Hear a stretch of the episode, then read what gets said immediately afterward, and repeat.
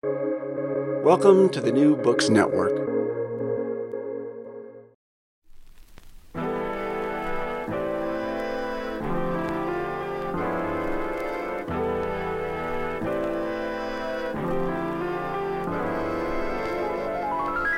From Cited Media, this is Darts and Letters. I'm Gordon Katic.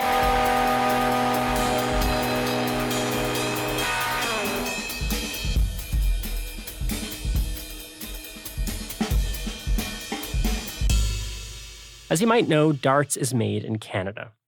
But when I look at the stats, I know that about 40% of you are Americans and 40% of you are Canadians. Then there's that 20% of you others. You matter too, especially that one listener in Liechtenstein. I see you. You are important, even though I have no idea where Liechtenstein is. But really, what I want to talk about right now is that 80%. We often tell Canadian stories and we often tell American stories, but we try to make them relevant on both sides of the border. What we don't do, though, is we don't tell stories really about the relationship between the two countries, because often those stories go the same kind of way. For Americans left of center, Canada holds this special place in their imaginary healthcare, peacekeeping, whatever. So anytime anything bad happens in the United States, you say you're fed up and you're on your way. This happened after George W. Bush became president, and it also happened after Donald Trump became president. In fact, that night, Canada's immigration website actually broke. When something like this happens, the discourse follows a pretty predictable cycle. You say you're coming because things look better here. We say it's not as good as you think it is. And then you never come because it was mostly bluster, anyways. And the cycle repeats. Most recently, it was comedian Marc Maron on the Canadaland podcast with Jesse Brown. Maron told Brown that he's moving to Canada. I, I used to think like, well, it's kind of like America, only without the the fear, without the anxiety permeating, you know, every part of uh, the environment. And as time went on, I grew to believe that was it was boring. And then like something started to shift after Trump and after, you know, the chaos started here and I became older. It was like as soon as I got to Canada, within 20 minutes of being off the plane, it was like, oh my God, the cancer isn't here. Like I felt a tangible physical relief. Now, I like Marc Maron, but I actually think this is kind of embarrassing. It is a sort of naive left liberalism that's broken by the psychic wound of Trump's victory. Maron is just looking for a way out. Predictably, Brown tries to burst the bubble. He tells Marc Maron that Canada is not exactly like he thinks it is, and so on and so forth. Maybe one day Marc Maron will come. I hope he does.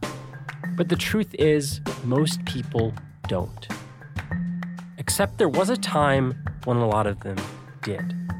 I'm talking about the late 60s and the early 70s. This was a time when American radicals were very interested in Canada because this was the Vietnam War and the draft was in effect. We are going to look at the story of the Draft Dodgers.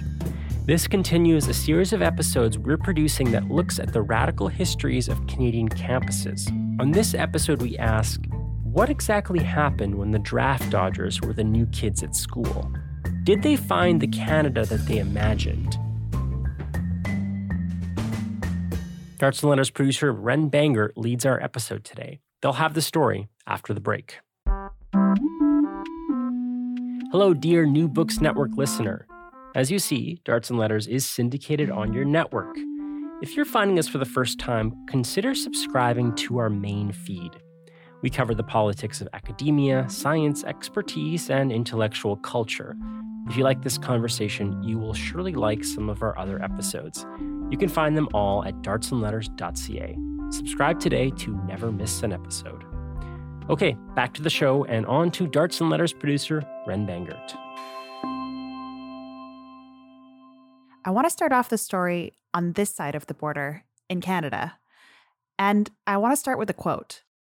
It's from a book called War is Here The Vietnam War in Canadian Literature by Robert McGill. In the introduction to the book, McGill writes A country does not need to be involved in combat for a war to have a role in shaping the national identity. Canadian writing about Vietnam illustrated how a nation might construct an identity for itself through its non participation, its complicity, and its critique. That about sums up Bob Waller. In the 1960s, Bob wasn't participating in the Vietnam War, but he was forging his own identity through his opposition to it. And really, the whole country's. His story starts in Toronto, Bob was enrolling at Glendon College at York University. I came to Glendon in uh, 1966 after finishing grade 13. I wanted a liberal arts college. I did not want the U of T, too big, too bustling. And York, which was just being built at that time, was a hulk. It was coming out of the mud. Glendon was like a park and it fulfilled my vision of what a liberal arts college was. Bob was drawn to Glendon College for its unique commitment to the liberal arts, and he found the Glendon student paper, Pro Tem, almost immediately. I wandered into the Pro Tem office during Frosh Week, curious, and it was full of really fascinating people. I mean, ideas popping around, very outgoing people were plugged into what was going on around the world. So I volunteered to be a sports photographer. After a while, I said, well, I think I'd like to write a bit. So I did movie reviews, I did reporting. And by the end of the first year, I was a regular on the paper and I was an assistant editor. I stayed another year. I became managing editor, and then I became editor in 1968 69. Bob got involved in the activism at Glendon. It was in the air, in Toronto and pretty much everywhere. There was a revolution going on everywhere around the world. I mean, it was a, it was a revolution of the baby boomers. Students were revolting everywhere because they wanted a greater say in their education.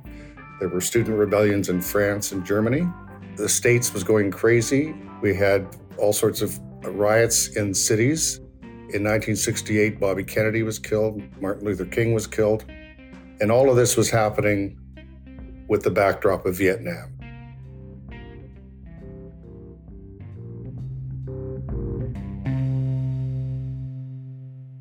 I can remember Vietnam, reading about it as a kid back in 1960 when it was just getting going. And by this time, you had maybe two, 300,000 American troops there the thing about it is, at that age of 18, it's very real because if I were an American, I would be trying to hang on to my school exemption and not get drafted. Aside from the fact that Canada refused to participate in it, whereas Australia did participate, I think that there was generally opposition throughout Canada towards this. The other thing about Glendon is being bilingual, we were very cognizant of what was happening in Canada. The Quiet Revolution had started, I guess, in the late 50s, 59.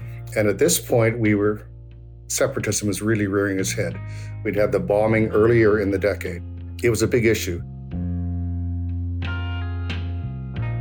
A militant group in Quebec orchestrated more than 200 bombings through the 60s and 70s. They killed six people. This was part of a period of Quebec nationalism people call the Quiet Revolution. Canadians were reassessing their own country on many levels. The Vietnam War also fed into this existential crisis. Which side were we on? Canadian anti war protests stood in solidarity with their American counterparts, particularly regarding the draft. Thousands of young men were leaving America to avoid being drafted, and many of them were trying to enter Canada as landed immigrants.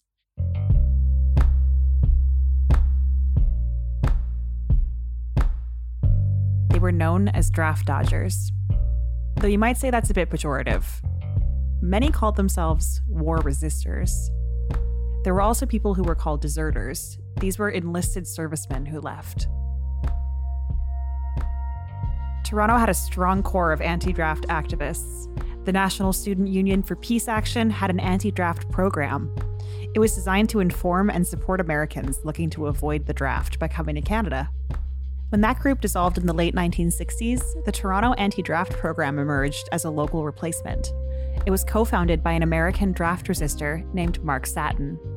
Satin wrote the Manual for Draft Age Immigrants to Canada in 1968, and it became a key resource for many draft resistors.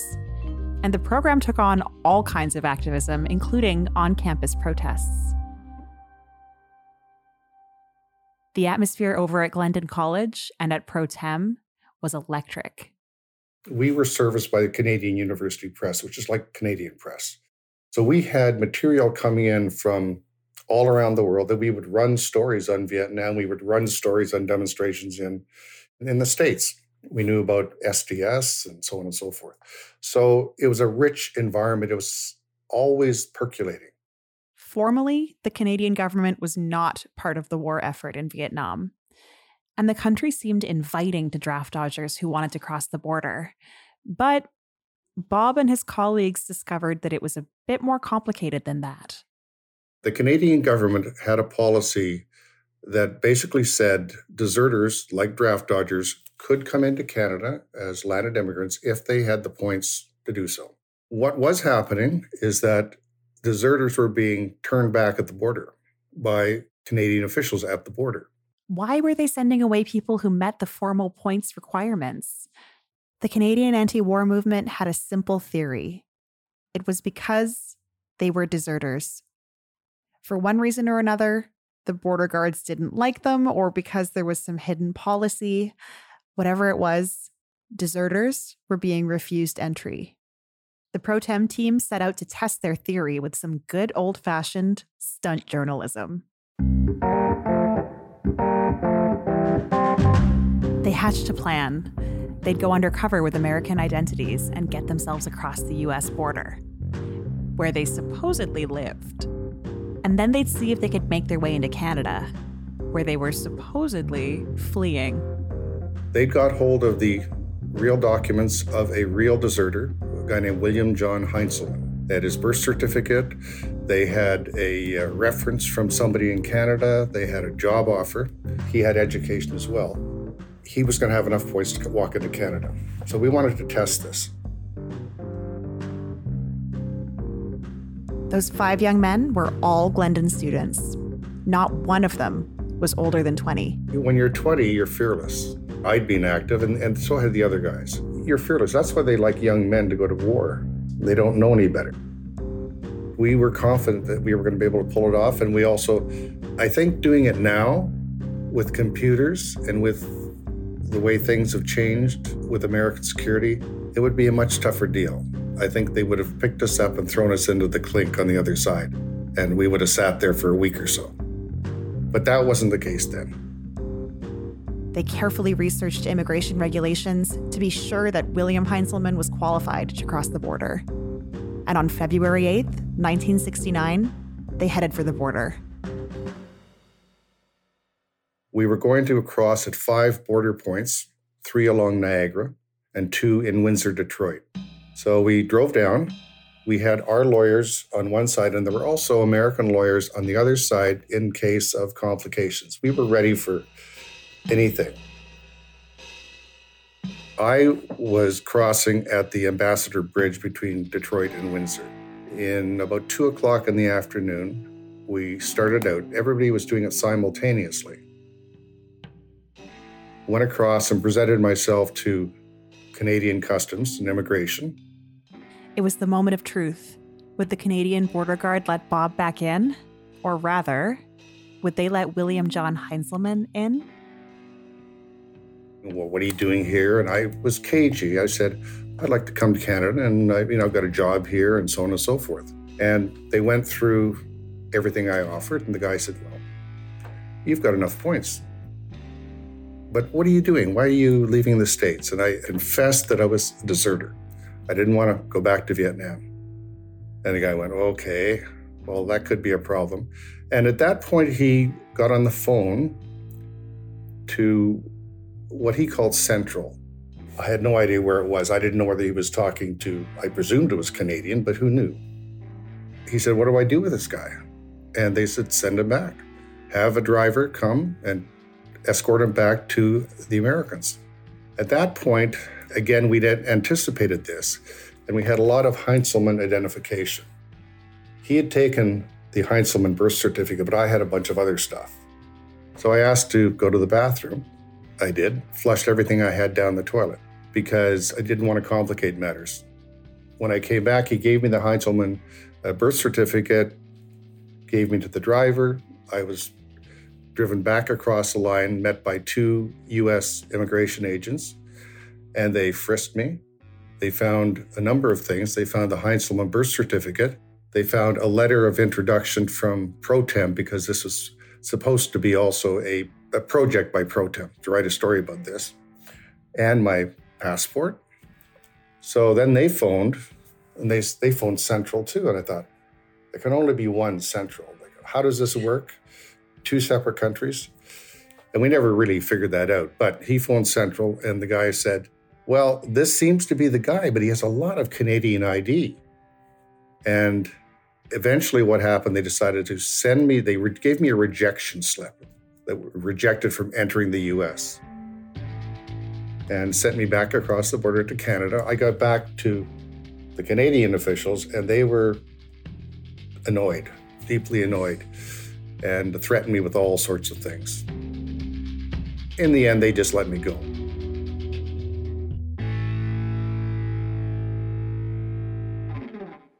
Four of the Heintzelman stand ins were rejected at the border, and one member of the group backed away when things began to get tense.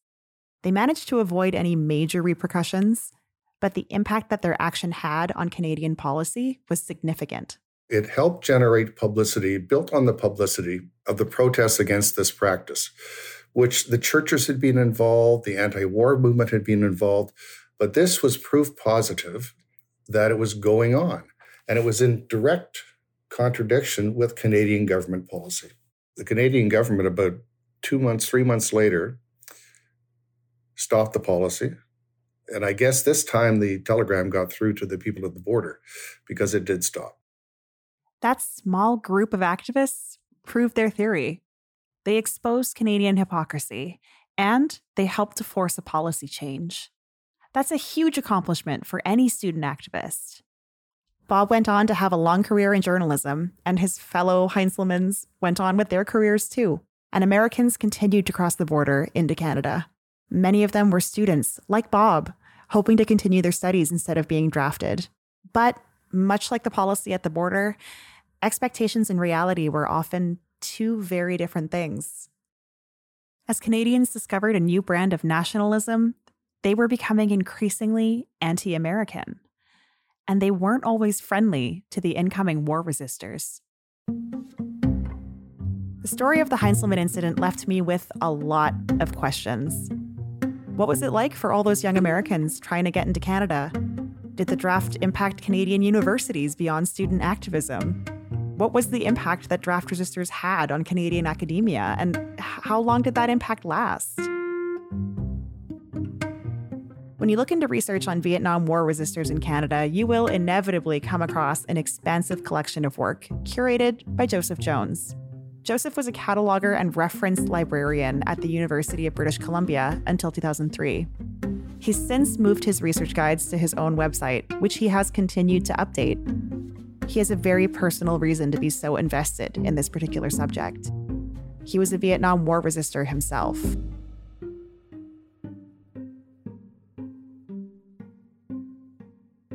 Starting in high school, I was geared to a career as a college professor. I wasn't sure what the subject would be. I started college in the fall of 1966 selective service system was extremely volatile in those years, the draft. And in 1967, they eliminated most graduate school deferments. I didn't know that. I was on track for what I was going to do. You're also in the situation where basically from the age of 17 to the age of 30, I was living the Vietnam War. And I hope that's something people can identify with, thinking in their own life histories. Imagine that portion of your life weighed down and constrained and configured by that uh, looming menace. Yeah, that's your entire young adulthood. Precisely. And pretty well right in the middle of that, I came to Canada. And part of it was my naivete, and part of it was my uh, failure to find any solution as I saw door after door close. My perception at the time was that the two, and I'll emphasize this word, the two uh, honorable possibilities were to go to jail or to go to Canada. And I chose not to go to jail. And uh, in retrospect, I see that very much as disrespect for the state and its notion of what it can require of a person. So, sort of kind of trying to draw a line there between what you're saying about this mythology and kind of trying to draw that into thinking about what the environment was like in academia at that time in Canada. Were there mythologies or beliefs being kind of perpetuated within the institution when it came to Americans coming to study in Canada? I wouldn't say so. No, mm-hmm. I was, you know, in preparation for this. It was, it was actually going to be possibly the very first thing I said was, you know, as a student in Canada, I have very little experience of or recollection of at either the University of Toronto or at the University of British Columbia of draft dodgers as students. There weren't many of us. We weren't discriminated against as such. Uh, we weren't perceptible. Hmm. I mean, one of the agendas for someone who has come to Canada and believes that they will never, ever be able to go home again without going to prison is to assimilate and to assimilate fast and to learn everything you can to pass. And you do pass. Mm-hmm. It's fairly easy. Most, uh, you may have to change your accent a little bit if you're able to do that. But apart from that, uh, nobody blinks an eye. Nobody thinks about it. It's not on their horizon. That's really interesting because there's research and writing about like the, the concerns that there were at the time of um, American ideas kind of bleeding into Canadian institutions. But you're saying there really wasn't actually enough folks, and then for another, there was this wanting to fly under the radar that kind of was preventing that from happening in any case? This gets into a generation question and a demographic question. And the generation question is a lot of American academics did uh, get good Canadian academic uh, positions, say between 1960 and 1965. None of those would have been draft dodgers. None mm-hmm. of them. This is a previous generation. There was a Canadian reaction to this cohort from the United States who had come into academic positions, and understandably so. But to be fair, it's not like Canadians could have been hired because they weren't there. They didn't have the credentials. Uh, everybody was expanding uh, higher education. These are people who had a wonderful career all the way through. They were competed for in hiring. They had multiple job interviews. That has not happened since. So, to take it back a little bit to when you were in undergrad, when you were studying, did you have any knowledge of or contact with any of the student activists at that time who were working with anti draft, like draft support kind of organizations? I know in, in Ontario, there were quite a few. There was the Toronto Anti Draft Program. Did you have any sort of contact with any of those folks? Yes, I did. But as a student in a small Southern liberal arts college, Sure, we had uh, as much anti war activism as was possible.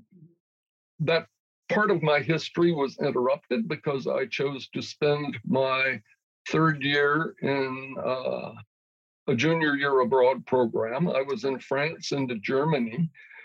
So there wasn't continuity even there, but uh, there was a, a uh, VW van load of us who went to the very large uh, it was a precedent setting incursion into Washington, D.C. Uh, it was the middle of November in uh, 1969. It was massive. Mm-hmm. And uh, I was there. I saw tear gas grenades flying through the air outside the Department of Justice and uh, quite a quite a moment. Absolutely. Yeah, there were a few really like watershed activism moments happening at that time. You know, there's there was the one that you just mentioned, and then the Heinzelman incident that happened out of Glendon College at York University in 1969. That was also a huge moment for activism. And I'm surprised that some of this, when I was doing my research, I was surprised that these kinds of pieces of history are not more widely known. A lot of things seem to just exist in this little bubble before America ended the draft. And then it kind of peters off in terms of knowledge and general consciousness really quickly.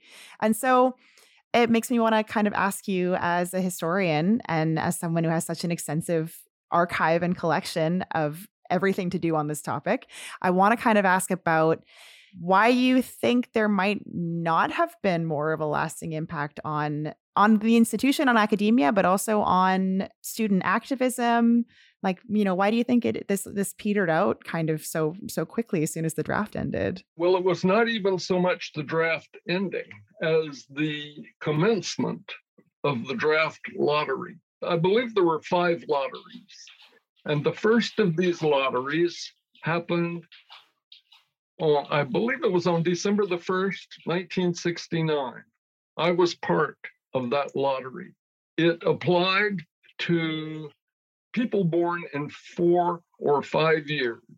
I got a bad number in that lottery, and that is where my fate got sealed. If you were in the lower one third, you were pretty well guaranteed to be drafted.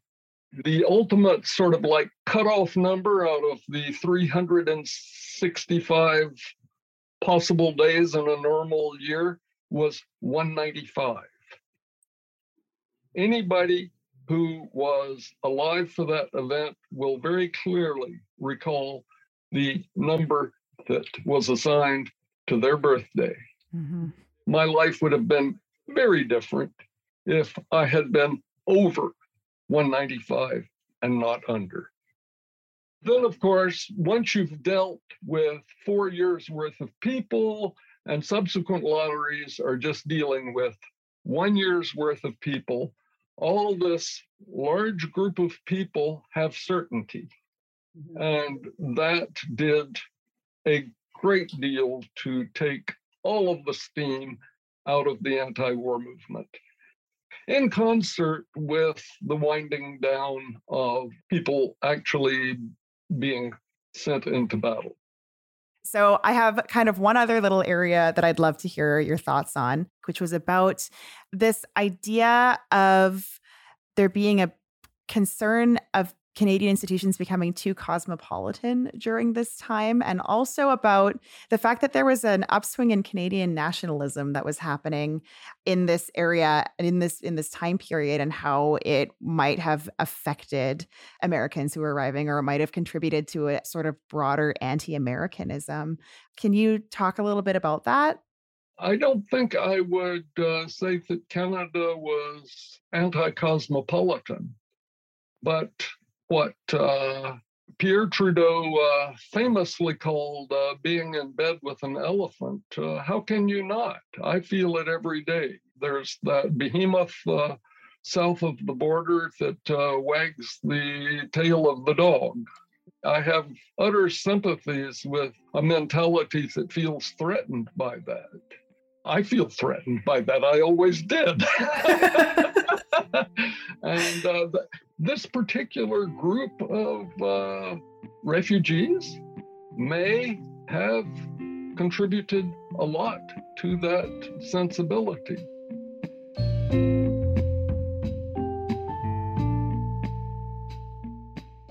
Joseph Jones is a cataloger and reference librarian emeritus at the University of British Columbia. He's a historian, archivist, and bibliographer with a vast collection of resources on Vietnam War resistors in Canada.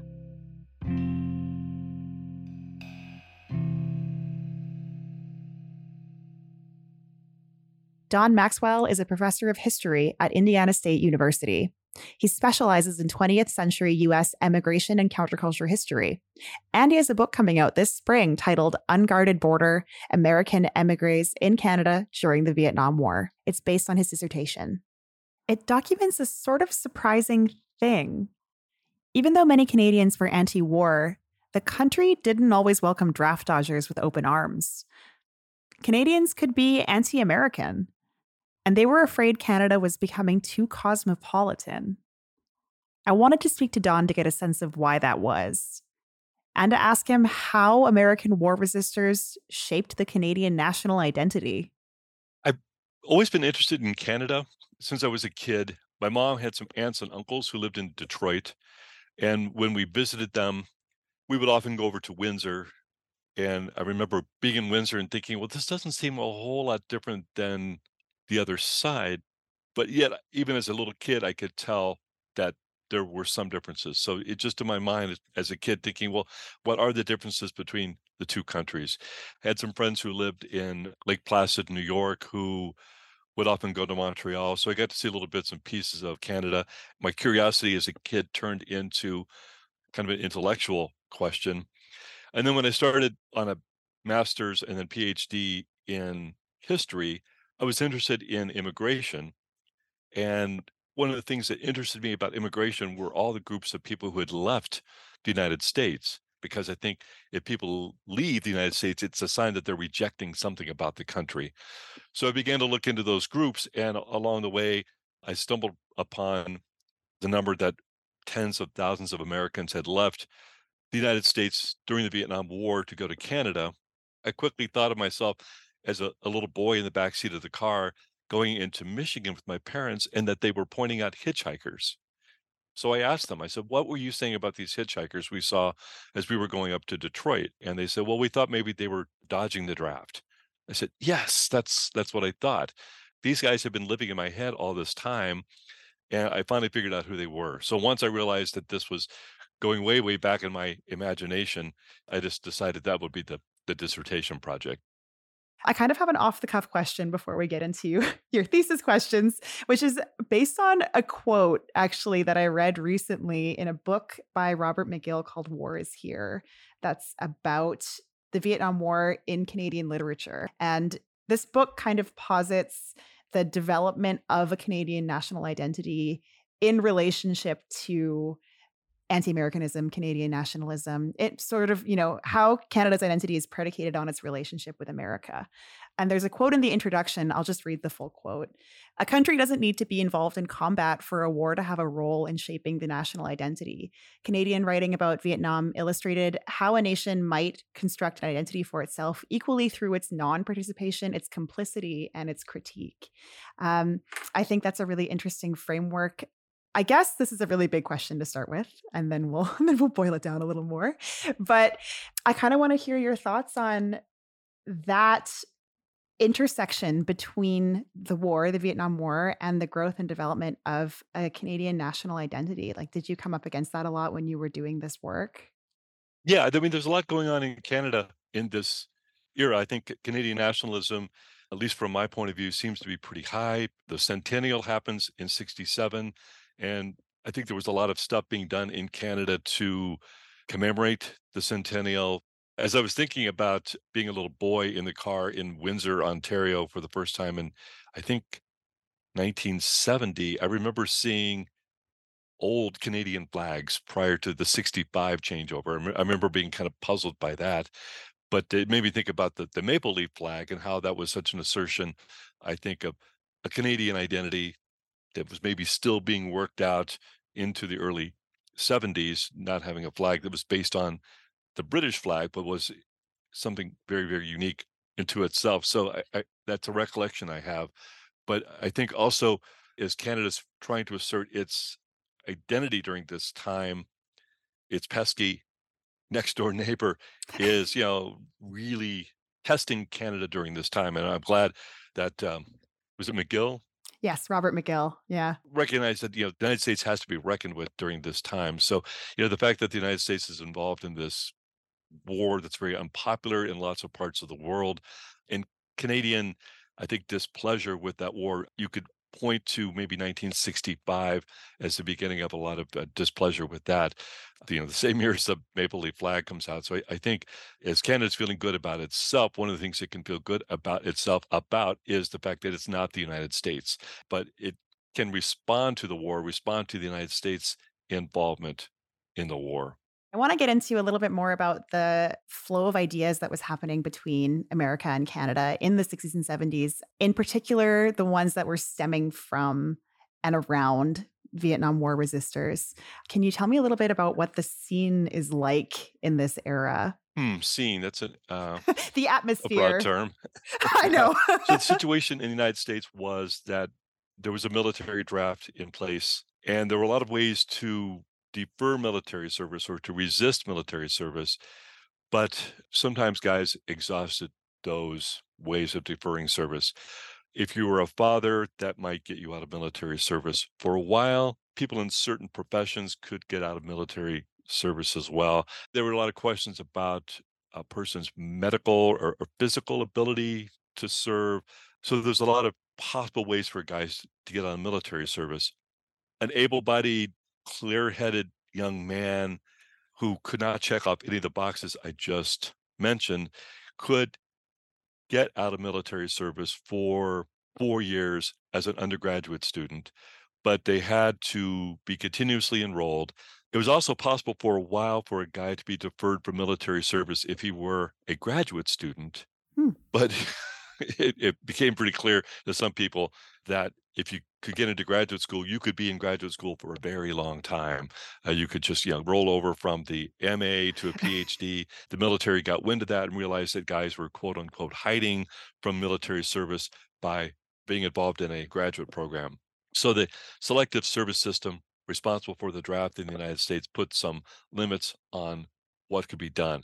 So I think those guys who really sincerely wanted to avoid war and or seriously wanted to pursue degrees in something besides a non-medical field at the graduate level got a little desperate. So Canada was a place that they could go. You mentioned in your thesis that when we're talking about questions about a Canadian identity, that the universities were one of the big points of scrutiny for how that identity was growing and being developed. You know, obviously Mhm. because you know you think the people who are at the universities are going to become thought leaders and so it's kind of important to consider so when these draft resistors and deserters when they began to arrive in universities was there kind of a conflict or a dilemma presented for these nationalists? Because i can imagine on the one hand people coming from america into canada at that time are not in favor of what's happening in america Mhm. but at the same time it's still americans in canadian schools. So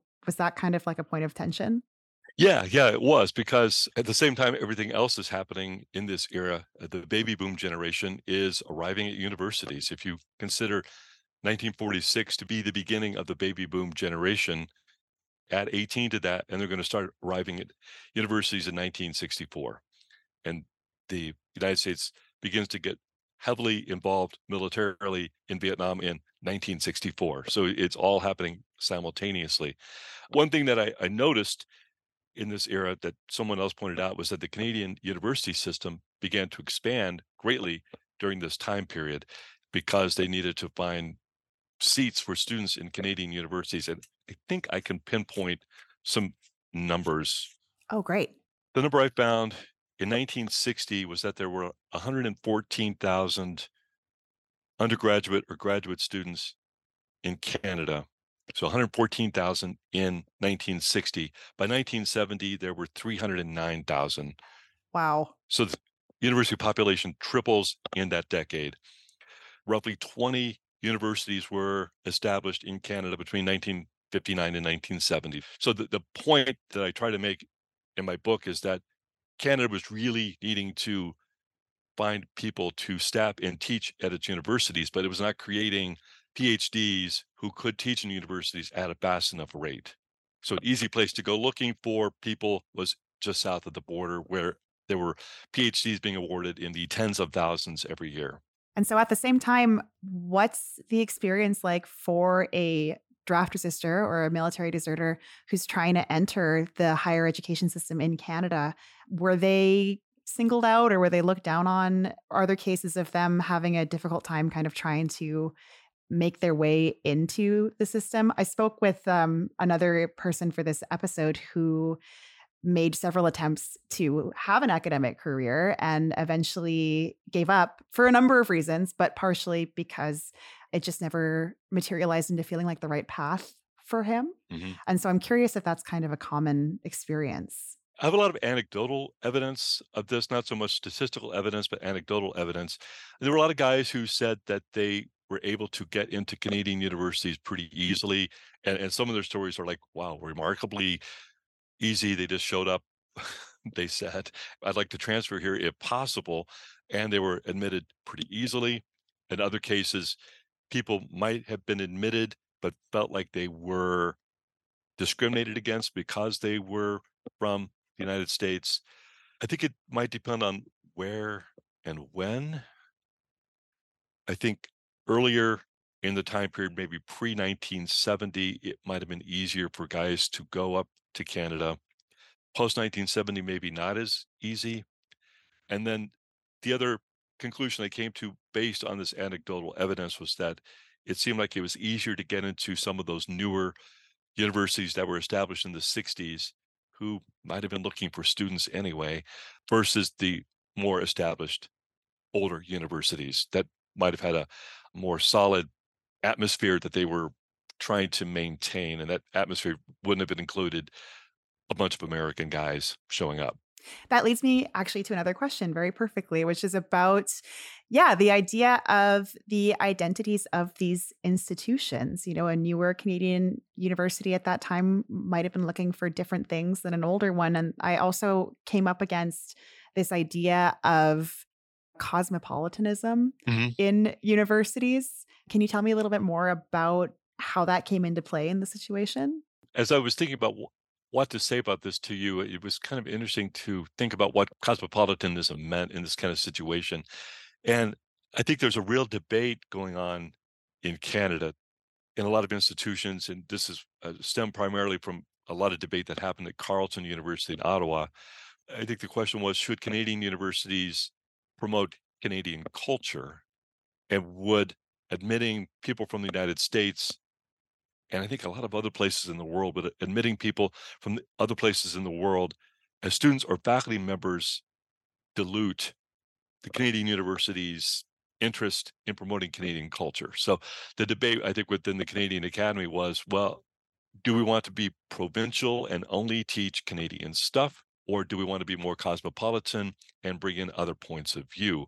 So it kind of depends on who you were talking to and where and, and when, whether that was the case. There was a lot of concern about Americans coming up. Uh, they were certainly more numerous, and I can give you some more numbers about that. They certainly were more numerous numbers wise during this time, but percentage wise, they really kind of remained flat because at the same time, a lot of Americans are showing up in Canadian universities. So are a lot of Canadians as well mm-hmm. because of the baby boom. That actually makes me think about something that you have noted in your thesis in that same chapter that I'm wondering if you can kind of expand on a little bit just for context, um, which is when we talk about anti Americanism.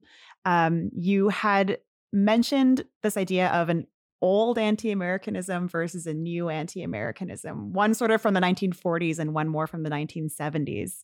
Can you kind of speak to that a little bit? So, we're kind of back to the old flag and uh, the strong British influences. And I remember that as a kid, being surprised at how many shops in Windsor were selling English china and stuff like that. So I think there was the idea that if Canada was connected to England, England was a very respectable, old school European culture. and U.S. culture was something newer, and you know, they actually had broken away violently from uh, the British Empire many years before. So that was something to be sort of resisted. American culture in in that way. So English culture is better than American culture. But then after World War II, Canada moves more into the U.S. orbit uh, militarily and, and I think culturally, because Britain was depleted after World War II. The United States emerged pretty strongly after World War II, and as the the two countries began to think about mutual defense with the DEW line and, and NORAD and those sorts of things, Canada kind of falls a little more under that kind of influence. So, like it or not, the two countries had had kind of agreed to protect each other, but as a part of that protection, to what extent should Canadians you know buy into other aspects of culture? I mean, not only are we trying to maybe stop rockets flying over the North Pole toward Canada or uh, U.S. targets, but radio signals are more easily able to cross national boundaries of television signals, all sorts of tourism opportunities for Americans to come up to Canada. So there's kind of a famous event that happens when Lester Pearson came to the United States to accept a, a peace award at Temple University in Philadelphia. And in the speech he gave, he suggested that perhaps the United States might try to negotiate with Vietnamese officials to try to bring a peace to Vietnam. What is kind of legendary about that story is that Johnson was very, very upset that the leader of a NATO nation would criticize what the United States was doing in Vietnam so openly and would even do it on US soil when he did it. Apparently, Johnson yelled at Pearson, You don't piss on your neighbor's rug. And I think Pearson tried to explain to Johnson that he was representing a Canadian point of view, and that is that we should try to get peace in Vietnam, that we shouldn't just be so stubborn militarily about what the United States was trying to do there. So I think, kind of apologized for having made the remark, but didn't really apologize for it. He was, I think, speaking what a lot of Canadians were thinking. So I think that that marks a kind of a, a shift in the Canadian public's attitude toward United States involvement in Vietnam. That goes back to you know as far back as '65. I'm wondering a little bit about the ways in which Canada might have been more complicit than the public consciousness believed at that time or understood. Okay, yeah. So I think it the Johnson Pearson encounter, as I said, kind of turned a lot of Canadians off toward United States involvement in Vietnam. So I think the idea of accepting young American men to Canada as war resistors seemed like a really good sort of thing that the United States could do to to welcome tens of thousands of potential soldiers to sort of pull them out of potential Vietnam service seemed like a satisfying thing for Canadians to do. It was a, nice way for uh, Canada in it in a way to thumb its nose at the United States. But the thing that also happens during this time is that Canada continues to sell things to the United States that the United States needs for its war effort. One of the things I, I discovered late in the research for the book that I think it was one of the readers of the book said, you might say more about Canadian complicity with the Vietnam War because it seems like they're against it, but in a lot of ways they are, but they're still selling things. So, historian named Luke Stewart pointed to the inextricable political, security, and economic relationship of the United States and Canada, observing that while Canada could be a middle or second rate power on the world stage, it was partner number one when it came to supplying the U.S. empire with necessary war materials. A particular note in that trade, this is back to me, uh, was the U.S. purchase of useful military materials such as uranium, iron ore, nickel, asbestos, and platinum from Canada. That's really interesting. There's a lot of direct investment of the United States in Canadian corporations that were kicking some of this stuff back to the United States. There were defense production sharing agreements between the two countries. The United States was purchasing apparently napalm and Agent Orange and military hardware. And Canadian sales of material to the United States doubled between 1964 and 1966. So once the war kicks up, eh, Canada is selling twice as much stuff as it was two years before to the United States. So, you know, the, the obvious thing is if Canada really wanted to stop what the United States was doing, it would have stopped selling the stuff to the United States. So it seemed that as long as the Canadian government kept quiet about the war and with commodities and investments crossing the border freely, the US government could put up with draft resistors and military deserters going to Canada. That's very interesting. That is so much more complex than what you would kind of imagine on the surface. And then we also have incidents like uh, like the the Heinzelman incident in 1969 that came out of Glendon College in Ontario that kind of demonstrated that it, it wasn't even as easy as one would think to get across the border that there were that the canadian government was um, acting differently than expected even when it came to deserters and resistors so it's far more nuanced than just a question of being for or against the American military activity at that time. What I take from, you know, reading your work and talking to you is that there's an incredible confluence of things that are happening in this tiny little period of history. Like there's so there's so much happening in the institution, in culture, in politics. All of it is kind of distilled into this one moment. What happened to this ideas flow and this all these conversations what happened with americans moving across the border once the draft ends? Did we see a continuation? Was there a huge drop off in all of this? What was the aftermath? There's a huge drop off in all of this. Yeah yeah. Um, yeah it, it's such an interesting time the more i began to look at it and even talking to you today i realized how many things are happening simultaneously in both countries and they just sort of line up for this this interesting decade of time. But i think you know, the big thing that happens is that the United States withdraws from Vietnam, ends the military draft, that just pulls the plug on all of this. Suddenly, it's a lot easier for guys to stay in the United States, and the United States, under the Ford and Carter presidencies, offers various kinds of programs to forgive or to allow for alternative service of guys who did not served during Vietnam. So it's, it's as though the country wants to forgive or at least forget these people to sort of bring them back into the fold in the United States. And a person who studied this a long time ago said about half of the guys who went to Canada came back, but half stayed. So that's kind of interesting. So once the military draft ended, Canada didn't seem as attractive as it did at one point.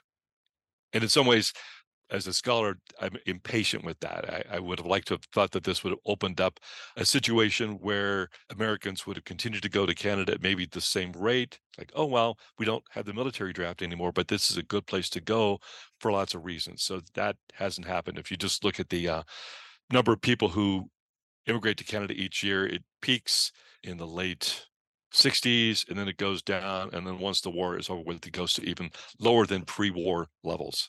It's kind of surprising. It's really interesting and i think it says something about you know i we set out on this episode kind of with a question of what was the impact on canadian institutions that draft dodgers and war resistors had and it almost feels like it's less the direct impact that those individuals had and more the related conversation about Canadian academic and national identity. That was like what the impact really was, was more this whole concept of what a Canadian institution is and what Canada's national identity is, which is a, a much bigger question than the one that we started with. yeah. And, and I think even from my limited point of view here, it, it seems like Canada's thinking, well, we don't want to be British anymore. I don't think we want to be American either. So, but it was this, this moment, this decade we're looking at was this weird distraction, I think, for Canada. It's like, oh, well, we're drawn into the U.S. military orbit. Are we going to be drawn into the cultural orbit as well? And then once again, once the war is over with, it seems like that pull decreases.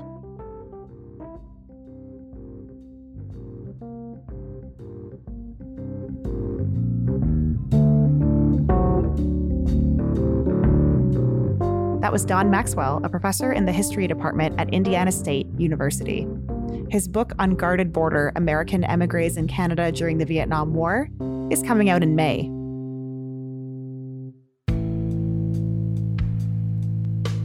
And that's it for this week's episode of Darts and Letters. We're a production of Cited Media, and we're produced by Jay Cockburn, Mark Apollonio, and Ren Bangert. As always, our theme song and outro is composed by Mike Barber graphic design by Dakota Coop. Our host and editor is Gordon Katic, and I am your guest host for today, Ren Bangert. This episode received support from the Social Sciences and Humanities Research Council of Canada.